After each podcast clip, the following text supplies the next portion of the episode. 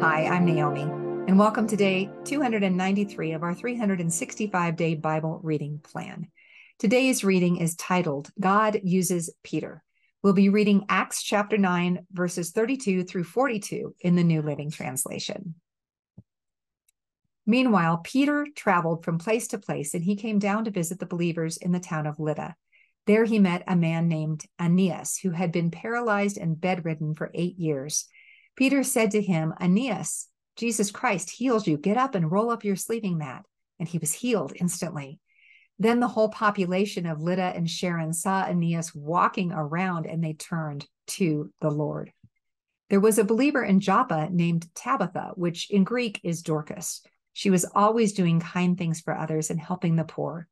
About this time, she became ill and died. Her body was washed for burial and laid in an upstairs room.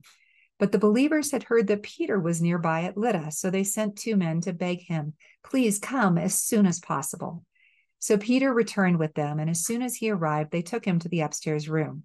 The room was filled with widows who were weeping and showing him the coats and other clothes Dorcas had made for them. But God asked them all to leave the room. Then he knelt and prayed. Turning to the body, he said, Get up, Tabitha. And she opened her eyes.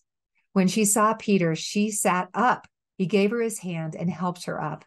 Then he called in the widows and all the believers, and he presented her to them alive. The news spread through the whole town, and many believed in the Lord.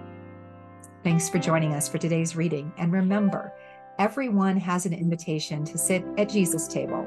We hope you'll find your story and purpose in God's story.